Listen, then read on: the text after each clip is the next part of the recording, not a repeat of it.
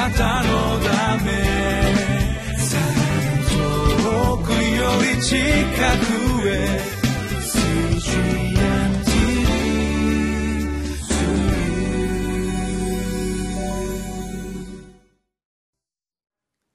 皆さんこんにちは。ミッションエイドクリスチャンフェローシップの牧師関根和夫です。今日は11月30日金曜日。聖書の箇所は歴代史第2の22章1節から12節まで、えー、タイトルが危機に瀕した契約の灯火を守り抜く神の人となっています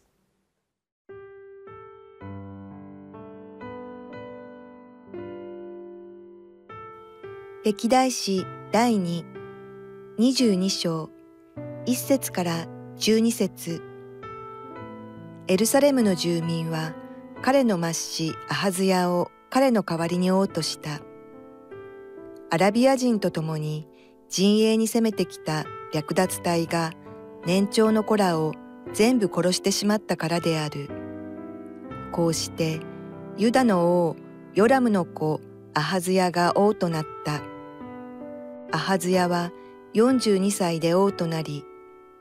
エルサレムで一年間王であった。彼の母の名はアタルヤといい、オムリの孫娘であった。彼もまたアハブの家の道に歩んだ。彼の母が彼の助言者で悪を行わせたからである。彼はアハブの家に倣って主の目の前に悪を行った。その父の死後、彼らが助言者となって彼を滅びに至らせたのである。彼はこの人々の助言を重んじて行動し、イスラエルの王アハブの子ヨラムと共に、アラムの王ハザエルと戦うため、ラモテギルアデに行ったが、アラム人はヨラムに傷を負わせた。彼はアラムの王ハザエルと戦った時にラマで負わされた傷を癒すためイズレールに帰ってきた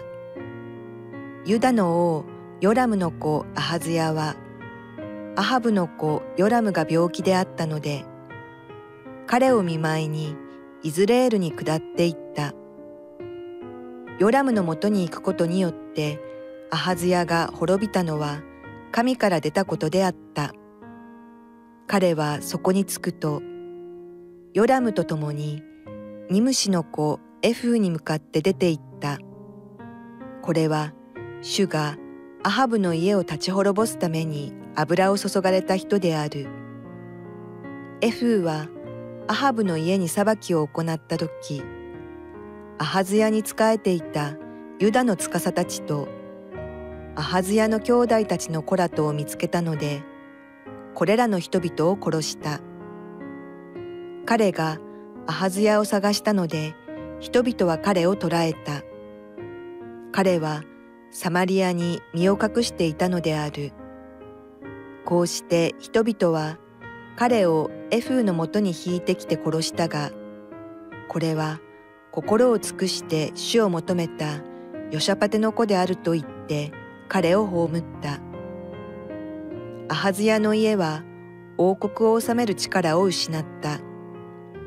アハズヤの母アタルヤは自分の子が死んだと知ると、直ちにユダの家に属する王の一族をことごとく滅ぼした。しかし、王の娘エホシェバが殺される王の子たちの中から、アハズヤの子ヨアシュを盗み出し、彼とその乳母とを寝具をしまう小部屋に入れた。こうして、ヨラム王の娘、妻子エホヤダの妻、エホシェバは、彼女がアハズヤの妹であったので、ヨアシをアタルヤから隠した。アタルヤはこの子を殺さなかった。こうして、彼はこの人々と共に、神の宮に六年の間身を隠していた。その間、アタルヤがこの国の王であった。歴代史の第2、22章の1節から12節まで、ここにはアハズヤという人が出てきます。えー、まあヨシャパテから続いて、えー、その息子ヨラムそしてその息子アハズヤ王になっていくわけですね。でこのヨラムもかなりひどひどい状況だったわけですけれどもアハズヤになってもっとひどくなるんですね。でお父さんのヨラムは、まあ、奥様をこう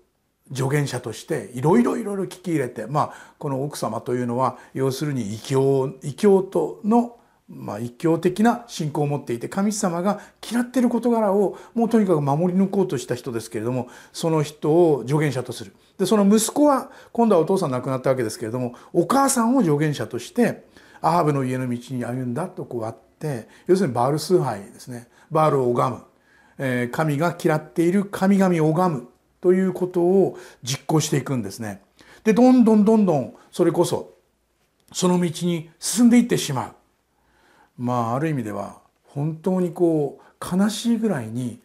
混乱が続きます。お父さんの時代から始まった混乱は息子の時代になってもっとひどくなっていく。で結局このアハズヤは1年間だけ,、まあ、王位につくわけですけども殺されてしまうんですよね。で殺されてしまうと今度はお母さんが残るわけですがお母さんはどうするかと言いますと10節アハゼヤの母アタルヤは自分の子が死んだと知ると直ちにユダの家に属する王の一族をことごとく滅ぼしたとこう書いてある。皆殺しにしてしまうんですね。何のためかというと自分が支配者になるためです。この辺にも下心があったんでしょうね。なんとかねダビデの神ではなく私たちのバールの神をとにかく前に持っていってということを考えていたのかもしれません。しかし考えてみると、えー、このアハズヤが亡くなったという出来事に関して言えば神がこの状況にストップをかけたというふうに言えます。神が F を立ててそしてこの悪行をストップさせたでお母さんが出てきてお母さんが支配者になるんですけれどもしかし神は不思議な計画をお持ちでした。11節にこう書いてあります。しかし王の娘エホシェバが殺される王の子たちの中からアハゼヤの子ヨアシュを盗み出し彼とその乳母と寝具をしまう小部屋に入れた。こうしてヨラム王の娘妻子エホヤダの妻エホシェバは彼女がアハズヤの妹であったのでヨアシュをアタリアから隠した。アタリアはこの子を殺さなかった。こうして彼はこの人々と共に神の宮に6年の間身を隠していた。その間アタリアがこの国の王であった。とこう書いてあるんですね。つまりね神様はこんな状況の中で一人だけ一人だけまあ正当な王家の血を引く人を一人だけ残して希望をつなぐんですよね不思議なことですよね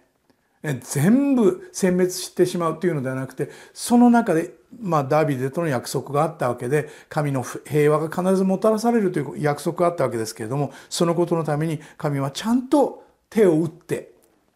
ちゃんと一人の男の子を守り抜くということが語られるんですね。大混乱の状況の中にあっても神は全てを見捨てない。人間が諦めても神は諦めない。神には絶望はないのだということなんだと思いますね。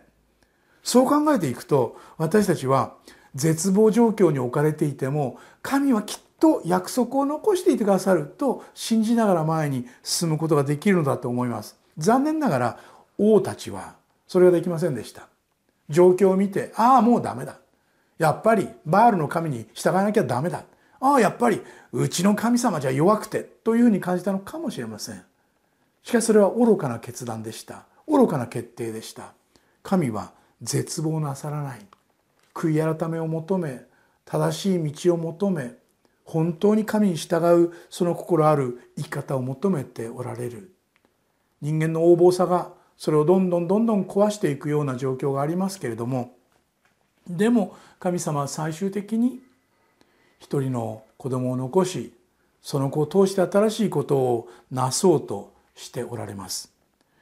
私たちはねこういう状況を見るとなんかこう国の中で悪いことが起こったりとか国の為政者、ね、政治家たちがいろんな混乱を作ってるのを見るともうダメだなと言って投げ出したくなってしまうことがある。神様だってもうこれは無理だよねって言いたくなってしまうことがある。でも神様は決して絶望なさらないんですよね。神様は私たちを超えて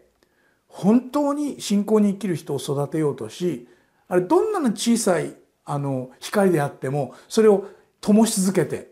希望をつなげさせてくださるのが私たちの神です。そういう意味でイスラエルの歴史を見ると王様の悪行がいっぱい出てきて嫌になってしまうことがいっぱいある。国はどんどん弱っていく。という状況の中にあってもでも神は介入してそれにストップをかけ約束の人を選びそしてそこからまた新しいリスタートといいますかね再生を始めようとなさる。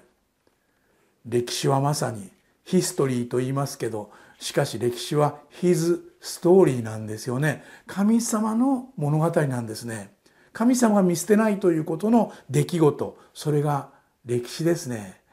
そう読んでいくと面白いと言いますか心がなんか揺さぶられるような気がしますね。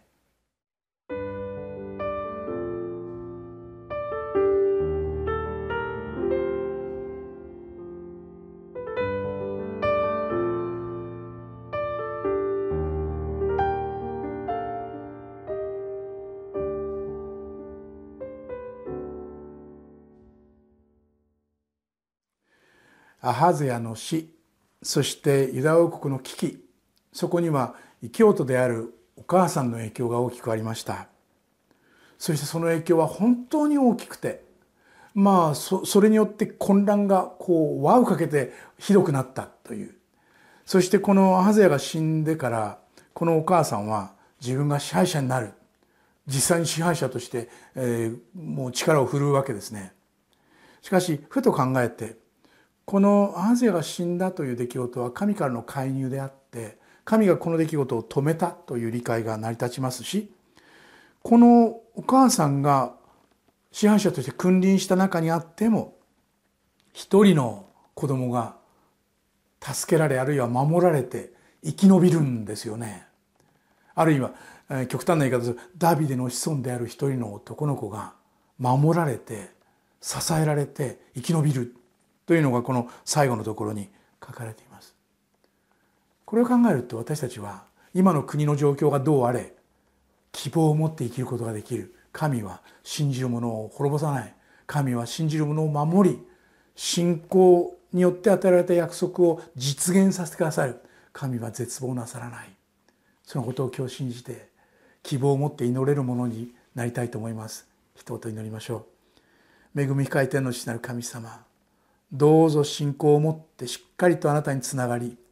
希望を持って生きることができるようにしてください。そしてあなたが絶望的な状況の中にも希望を与え続けてくださる方であることを知ることができるようにしてください。主イエス・キリストの皆によってお祈りします。アメン。あなたのため遠くより近くへ。